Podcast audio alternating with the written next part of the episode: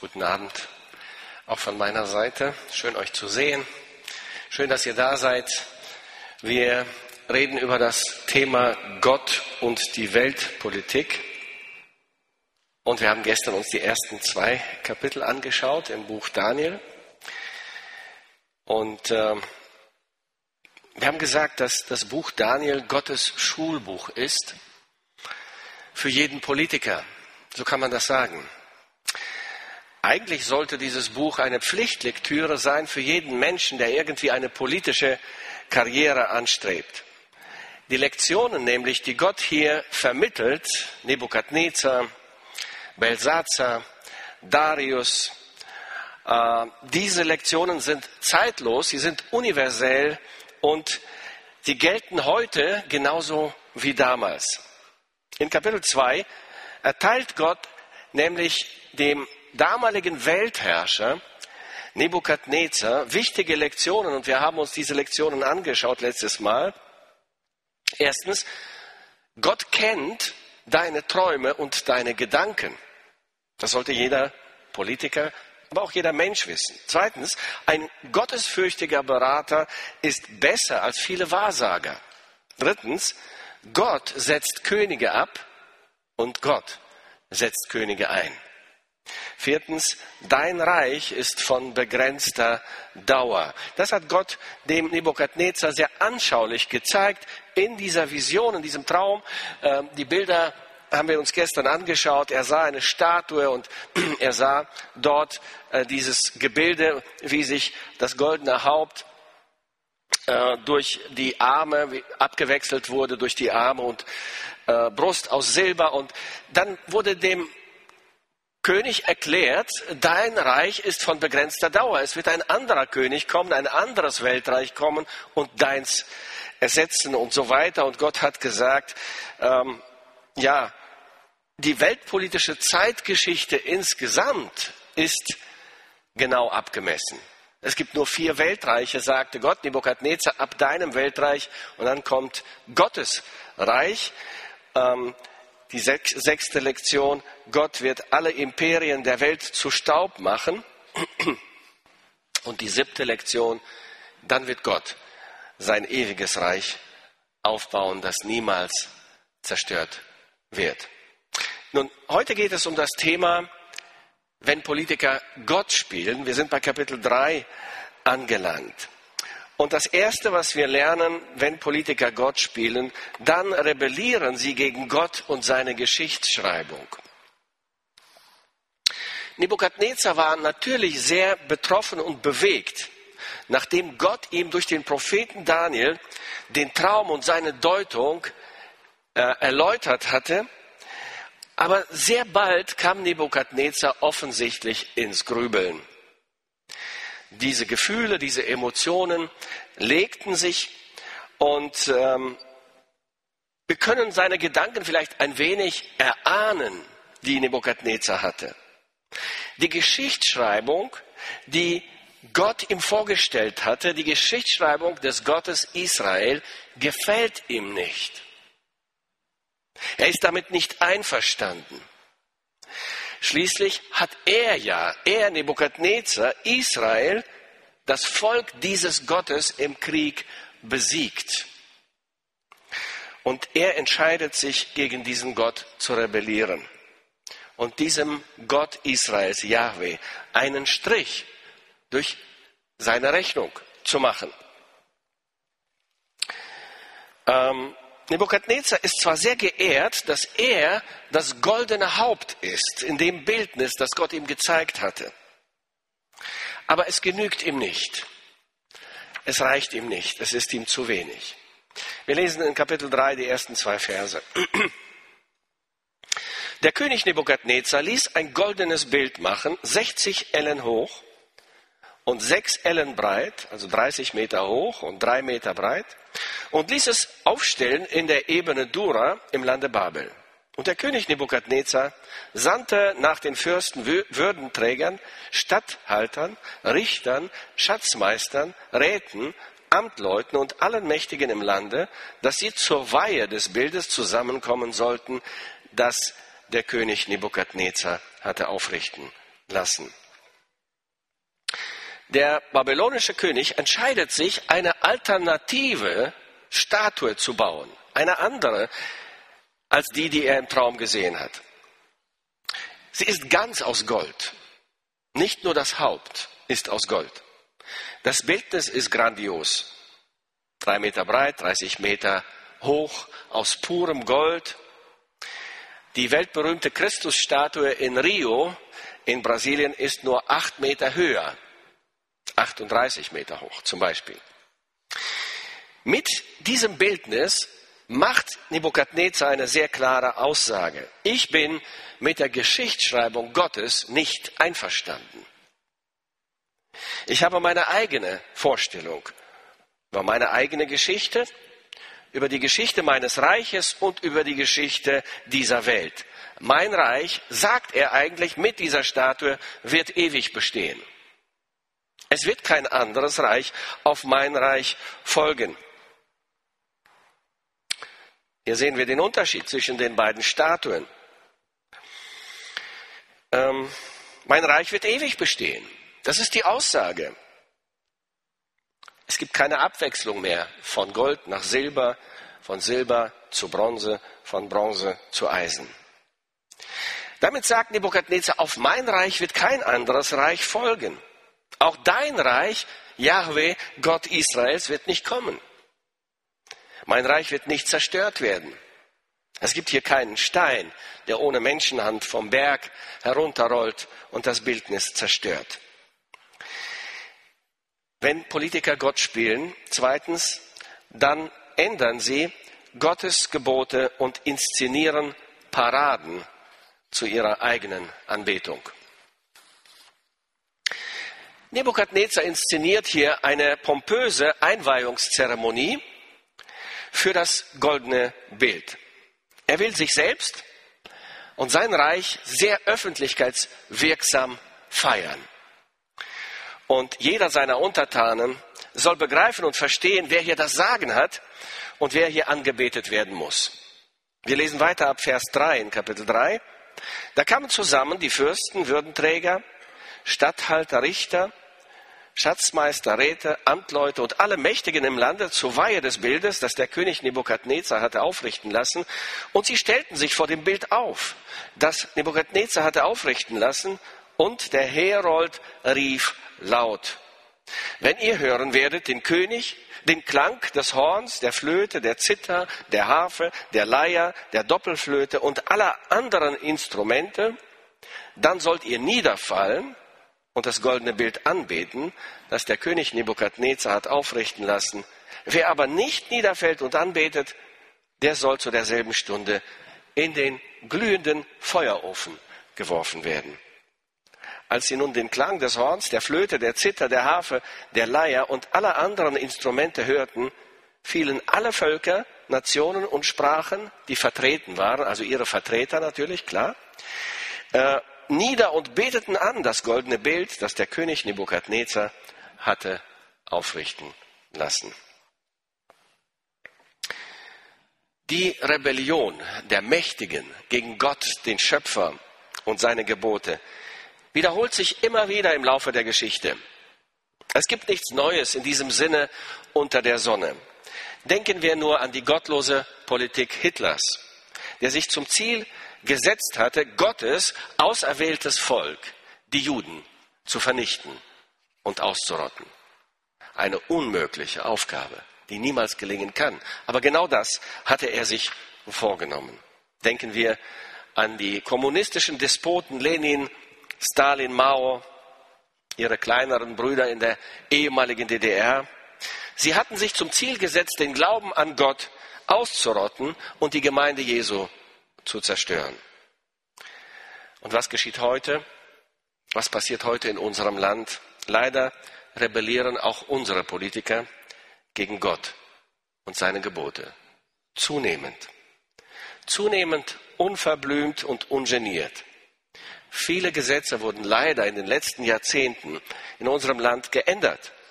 Sie wurden einfach an den gottlosen, sündigen Zeitgeist angepasst. Eines der letzten Beispiele ist zum Beispiel die Einführung der Ehe für alle. Im bewussten Gegensatz zur Eheordnung Gottes. Der Schöpfer setzte die Ehe ein als eine lebenslange Gemeinschaft zwischen einem Mann und einer Frau, aber unsere Politiker haben sich entschieden, das zu ändern. Nein, die Ehe gilt nicht nur zwischen einem Mann und einer Frau, sondern auch zwischen zwei Männern oder zwischen zwei Frauen. Nebukadnezar feiert seine Rebellion und er lädt zum Fest ein. Und sie kommen alle. Die Würdenträger, die Fürsten, die Statthalter, die Richter, die Schatzmeister, die Räte, die Beamten, alle Mächtigen im Lande sind hier, sind vertreten. Sie erhalten klare Anweisungen. Sie haben nicht viel zu sagen, eigentlich gar nichts. Sie müssen nur dem Befehl des Königs folgen. Wenn die Musik spielt, müsst ihr niederfallen und dieses Bild anbeten. Und sie tun es. Sie tun es. Die Musik beginnt zu spielen sie fallen nieder und sie beten das goldene Bild an. Hatten sie eine Wahl? Ja, sie hatten eine Wahl. Sie hätten natürlich diese Anbetung verweigern können. Aber dann würden sie ihre Macht, ihre Position und auch ihr Leben verlieren. Drittens, wenn Politiker Gott spielen, dann gibt es einige wenige gottesfürchtige Menschen, die dem falschen Gott die Anbetung verweigern. In diesem Fall sind es nur drei Männer. Nur drei. Und man kennt ihre Namen bis heute. Ist das nicht erstaunlich? Shadrach, Meshach und Abednego. Sie sind bis heute eine Inspiration für Christen, in Verfolgungssituationen. Die Namen ihrer Mitläufer, die mitgemacht haben, die angebetet haben, die kennt man nicht. Die sind längst vergessen. Aber diese drei Männer werden bis heute in Ehren gehalten. Sie beugen sich nicht vor dem falschen Gott. Alle anderen fallen nieder und beten an. Die drei bleiben stehen. Weil sie stehen bleiben, sind sie nicht zu übersehen in der Masse. Sie wissen, dass ihr Aufrechtstehen in dieser Menge in diesem Fall ihr Todesurteil ist. Aber sie tun es, weil sie ihrem Gott die Treue halten wollen. Ihr Glaube ist kein Schönwetterglaube. Sie lieben Gott halt über alles. Sie haben ihre Prioritäten im Leben klar festgesetzt. Sie haben Überzeugungen, von denen sie nicht weichen. Ihre Liebe zu ihrem Gott ist echt. Sie ist stärker als der Tod. Sie verstehen, die Echtheit des Glaubens muss geprüft werden. Sie kennen das noch aus der jüngsten Vergangenheit, als sie die Speisen des Königs nicht essen wollten und sich davon losgesagt hatten. Wie Gold, das im Ofen geläutert wird, muss der Glaube immer wieder geprüft werden. Wahre Liebe muss bewiesen werden und einer wahren, echten Liebe kann auch der Tod nichts antun.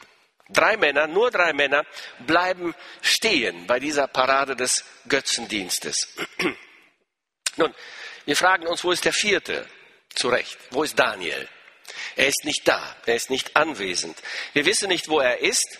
Aber wir können vermuten, dass Nebukadnezar ihn verschont hat. Vielleicht kannte er ihn zu gut. Er wusste auch, dass Daniel sehr genau wusste, wie diese Statue ausgesehen hat. Und er würde sofort verstehen, was der König hier vorhat. Und er würde sich niemals beugen vor dieser Statue. Vielleicht hat er ihn deshalb verschont und gesagt, du bleibst in der Stadt, du machst die Regierungsgeschäfte weiter. Er ist auf jeden Fall nicht da. Aber mit dem Widerstand der drei Freunde Daniels hat Nebukadnezar nicht gerechnet. Offensichtlich nicht. Viertens, wenn Politiker Gott spielen, dann gibt es Spitzel, die die Gläubigen verraten. Als die drei während dieser antigöttlichen Parade stehen bleiben. Wir wissen nicht, wie groß diese Menge war. Nebukadnezar hat es vielleicht überhaupt nicht gesehen. Er konnte nicht alles überblicken. Sind die Spitzel natürlich sofort zur Stelle. Wir lesen ab Vers 8. Da kamen einige chaldäische Männer und verklagten die Juden, fingen an und sprachen zum König Nebukadnezar, der König lebe ewig. Du König hast ein Gebot ergehen lassen, dass alle Menschen niederfallen und das goldene Bild anbeten sollen, wenn sie den Klang der Musikinstrumente eben hören. Wer aber nicht niederfalle und anbetete, sollte mit dem äh, in den glühenden Feuerofen geworfen werden. Nun, da sind die jüdischen Männer die du über die einzelnen Ämter im Lande Babel gesetzt hast. Da spielt sicherlich Neid mit und jetzt auch die Schadenfreude diesen Männern, die ihnen im Wege standen, möglicherweise zu schaden, sie zu beseitigen. Nun, es sind da diese jüdischen Männer, die du über die einzelnen Ämter im Lande Babel gesetzt hast, nämlich Shadrach, Meshach und Abednego. Diese Männer verachten dich, o König. Sie ehren deinen Gott nicht und beten das goldene Bild nicht an, das du hast aufrichten lassen. Fünftens, wenn Politiker Gott spielen, dann wird ein Gerichtsprozess inszeniert und die Gottesfürchtigen werden als Verräter des Systems verurteilt. Der Prozess beginnt häufig, nicht nur damals, auch heute ist das so, mit einem Versuch, die Gläubigen zur Aufgabe ihres Glaubens und zur Untreue ihrem Gott gegenüber zu bewegen. Wir lesen ab Vers 13, da befahl Nebukadnezar mit Grimm und Zorn, Schadrach, Meshach und Abednego vor ihn zu bringen. Und die Männer wurden vor den König gebracht. Da fing Nebukadnezar an und sprach zu ihnen, wie? Wollt ihr, Schadrach, Meshach und Abednego, meinen Gott nicht ehren? und das goldene Bild nicht anbeten, das ich habe aufrichten lassen? Wohlan, seid bereit. Sobald ihr den Klang der Musikinstrumente hören werdet, fallt nieder und betet das Bild an, das ich habe machen lassen. Werdet ihr es aber nicht anbeten, dann sollt ihr zu derselben Stunde in den glühenden Feuerofen geworfen werden.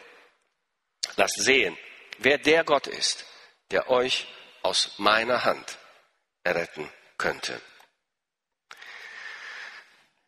Der König gibt den Dreien eine zweite Chance. Das ist ein Kompromissangebot. Er sagt, beim zweiten Anlauf macht ihr das. Sonst droht euch der Tod. Ihr werdet in den Feuerofen äh, geworfen werden. Nun, die Angeklagten haben jetzt zwei Möglichkeiten. Ähm, erstens, es gibt, sie geben ihre Überzeugungen auf und gehen den Kompromiss ein. Dadurch retten sie ihr Leben, klar.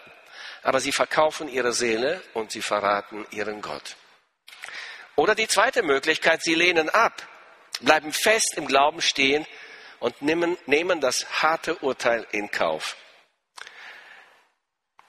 Die Angeklagten dürfen sich jetzt äußern zum Angebot des Königs. Sie haben sozusagen das letzte Wort in diesem Prozess zu sagen.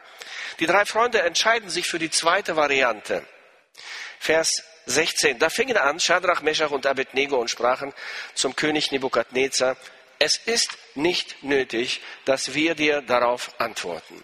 Siehe, unser Gott, den wir verehren, kann uns retten aus dem glühenden Feuerofen und auch aus deiner Hand o König, kann er erretten.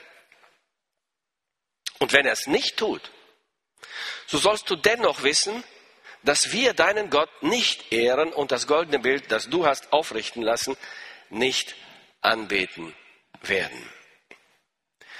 Nun, wir verstehen, nichts kann einen Diktator so in Rage bringen, wie eine Antwort wie diese.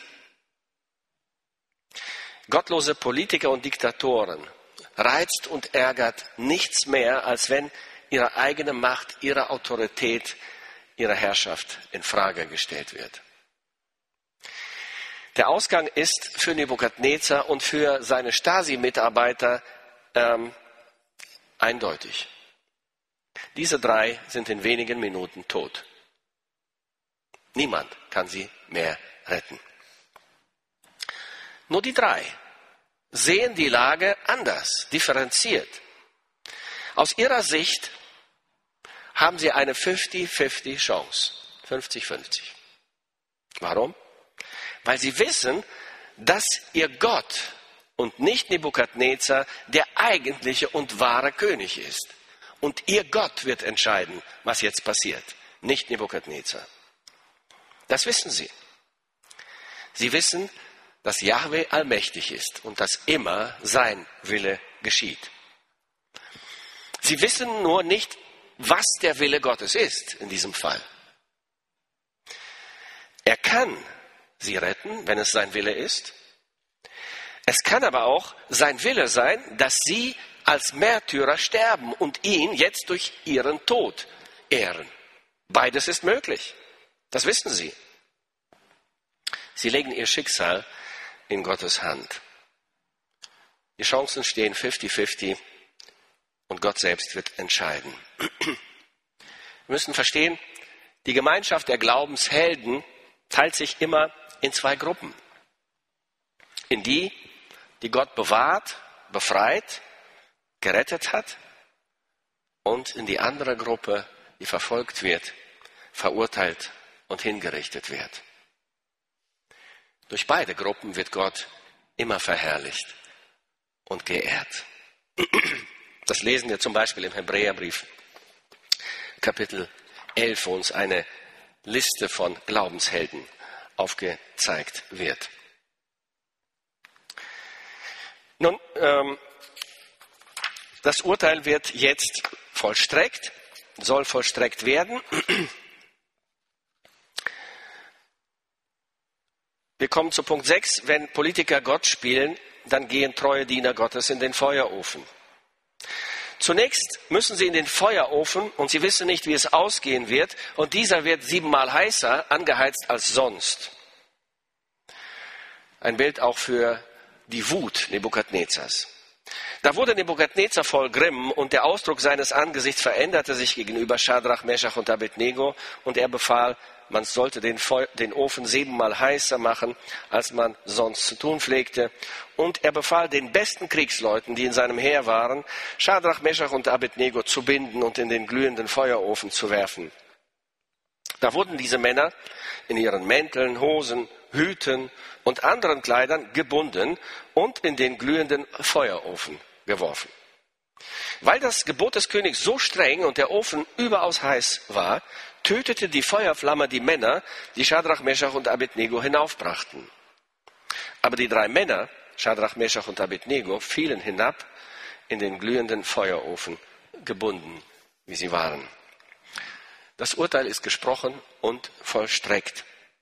Und leider sind die Vollstrecker, die besten Elitesoldaten, die Henker, die ähm, das Urteil ausführen mussten, umgekommen dabei. Der Ofen war zu heiß. Aber das stört den König nicht. Menschenleben zählen nicht. Etwas Schwund ist eben immer. Das hat sich bis heute nicht geändert. Jesus hat gesagt, haben Sie mich verfolgt, werden Sie euch auch verfolgen. Und wenn die Gottlosigkeit in einer Gesellschaft zunimmt, dann nimmt automatisch auch die Verfolgung der wahren Gläubigen immer zu. Wir kommen zu Punkt 7. Wenn Politiker Gott spielen, dann kommt am Ende doch die Wende. Gott greift ein. Da entsetzte sich König Nebukadnezar, fuhr auf und sprach, haben wir nicht drei Männer gebunden in das Feuer werfen lassen? Sie antworteten und sprachen zu ihm, zum König, ja, König. Er antwortete und sprach, ich sehe aber vier Männer frei im Feuer umhergehen und sie sind unversehrt. Und der vierte sieht aus, als wäre er ein Sohn der Götter.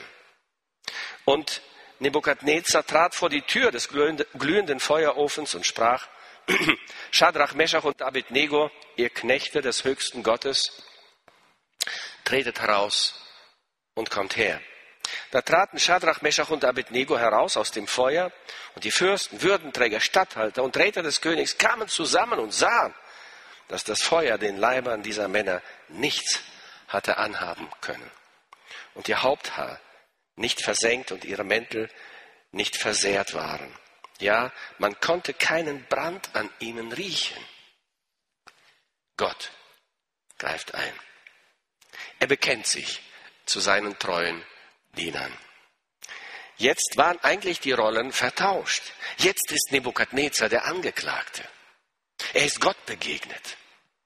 Jetzt steht er vor dem Gericht des wahren Gottes und muss der Macht Jahwes begegnen. Für diesen Ausgang im Feuerofen gab es keine logische, keine wissenschaftliche Erklärung. Sie untersuchen die Männer, sie betasten sie, sie untersuchen die Kleidung, sie riechen an ihnen, sie können keinen Schaden und keinen Brandgeruch feststellen an den dreien. Es gibt nur eine Erklärung. Es ist ein Wunder geschehen. Gott selbst hat eingegriffen, der Allmächtige. Immer wenn Gott so auf spektakuläre Weise eingreift, liebe Brüder und Schwestern, ähm, immer wenn Gott ein Wunder tut, wenn Gott seine treuen Diener rettet, immer wenn der Wahnsinn der Mächtigen auf diese Weise dann hier und jetzt schon in dieser Zeit, in dieser Welt offensichtlich wird, dann ist das eine Vorausschau auf das, was einmal kommen wird. In jedem Fall kommt am Ende die Wende. Am Ende wird Gottes Rechtsprechung kommen. Gottes Klarstellung der Dinge. Gottes gerechtes Urteil. Wir haben diese Vorschau in unserer jüngeren Geschichte wiederholt erleben dürfen. Gott hat auf überraschende Weise eine Wende in der ehemaligen Sowjetunion herbeigeführt. Ähm, er hat den mächtigen, den gottlosen, den selbstherrlichen Politikern, Menschen eindringlich vor Augen geführt, dass er Gott ist.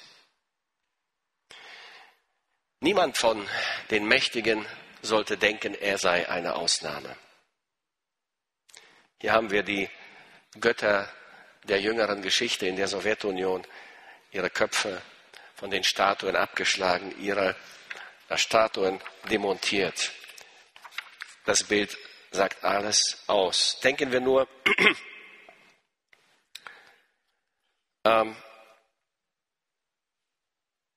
an die anderen Helden der jüngeren Vergangenheit, an Saddam Hussein, an seine selbstherrliche Alleinherrschaft und dann an seine Hinrichtung durch sein eigenes Volk. Dies ist die sichere Hoffnung aller Kinder Gottes. Am Ende kommt die Wende. Gottes Gnade wird triumphieren. Auch in deinem Leben ganz persönlich wird Gottes Gnade triumphieren. Gottes Gerechtigkeit wird in der Welt triumphieren, unbedingt. Unser Vater wird eines Tages alles Unrecht beseitigen. Er wird alle Tränen von allen Augen abwischen. Und wir müssen verstehen, nicht der Anfang krönt, sondern immer das Ende. Wenn Politiker Gott spielen, wird am Ende, das ist der achte Punkt, immer doch der wahre Gott verherrlicht. Da fing Nebukadnezar an und sprach, Gelobt sei der Gott Schadrachs, Meschachs und Abednegos, der seinen Engel gesandt und seine Knechte errettet hat, die ihm vertraut und des Königs Gebot nicht gehalten haben, sondern ihren Leib preisgaben, denn sie wollten keinen anderen Gott verehren und anbeten als allein ihren Gott. So sei nun dies mein Gebot.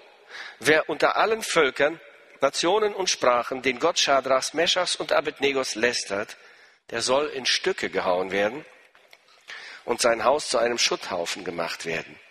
Denn es gibt keinen anderen Gott als den, der so erretten kann.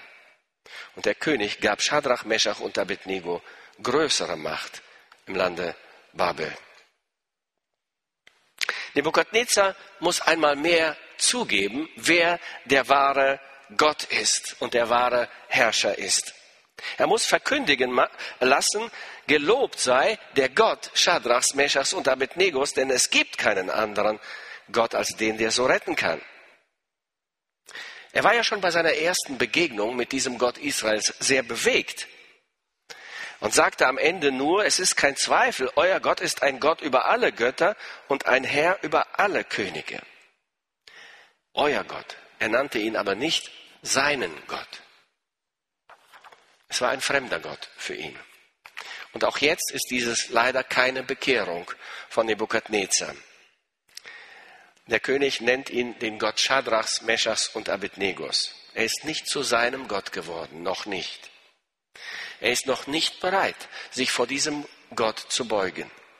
Ja, diese Parade ist für ihn zu einer Parade der Schande geworden. Eine Demütigung für den Weltherrscher. Aber er selbst ist noch nicht bereit, sich vor diesem Gott wirklich zu beugen und ihn anzubeten und ihn zu seinem Gott zu machen. Gott gibt ihm hier die zweite Chance zur Buße und zur Umkehr, aber noch will dieser Diktator sich nicht beugen. Er macht halbherzige, Zugeständnisse an diesen Gott. Das absolut Erforderliche, was er jetzt natürlich sagen muss. Es gibt gar keine andere Möglichkeit, das sagt er. Er tut aber nicht Buße über seine Vermessenheit und über seine Sünde. Er erwähnt seine Sünde mit keinem Wort. Und es wird deshalb noch schlimmer kommen. Dieser selbstherrliche Herrscher wird noch tiefer fallen müssen und Gott wird noch dramatischer eingreifen. Aber nicht nur Politiker spielen Gott. Auch normale sterbliche Sünder wollen ihr eigener Gott sein. Vielleicht bist auch du immer noch dein eigener Herr. Lebst dein Leben, wie es dir gefällt und rebellierst gegen Gottes Geschichtsschreibung in deinem Leben. Rebellierst gegen Gottes Gebote und willst dich nicht unterordnen dann ruft heute der gnädige und barmherzige Gott Shadrachs, Meschachs und Abednegos dich zur Umkehr heute. Er will nicht dein Verderben. Am Ende kommt die Wende. Sie kommt auch persönlich in deinem Leben eines Tages. Sie wird auch irgendwann global und weltweit kommen. Dann wird es zu spät sein dann werden alle Menschen vor Gottes Gericht stehen müssen. Heute bietet Gott uns an, eine Wende zu vollziehen, unser Leben zu ändern, Buße zu tun und zu ihm zu kommen und uns vor diesem Gott zu beugen. Gott gebe uns Gnade dazu. Amen. Amen. Wir singen noch ein Lied vor dem nächsten Kapitel.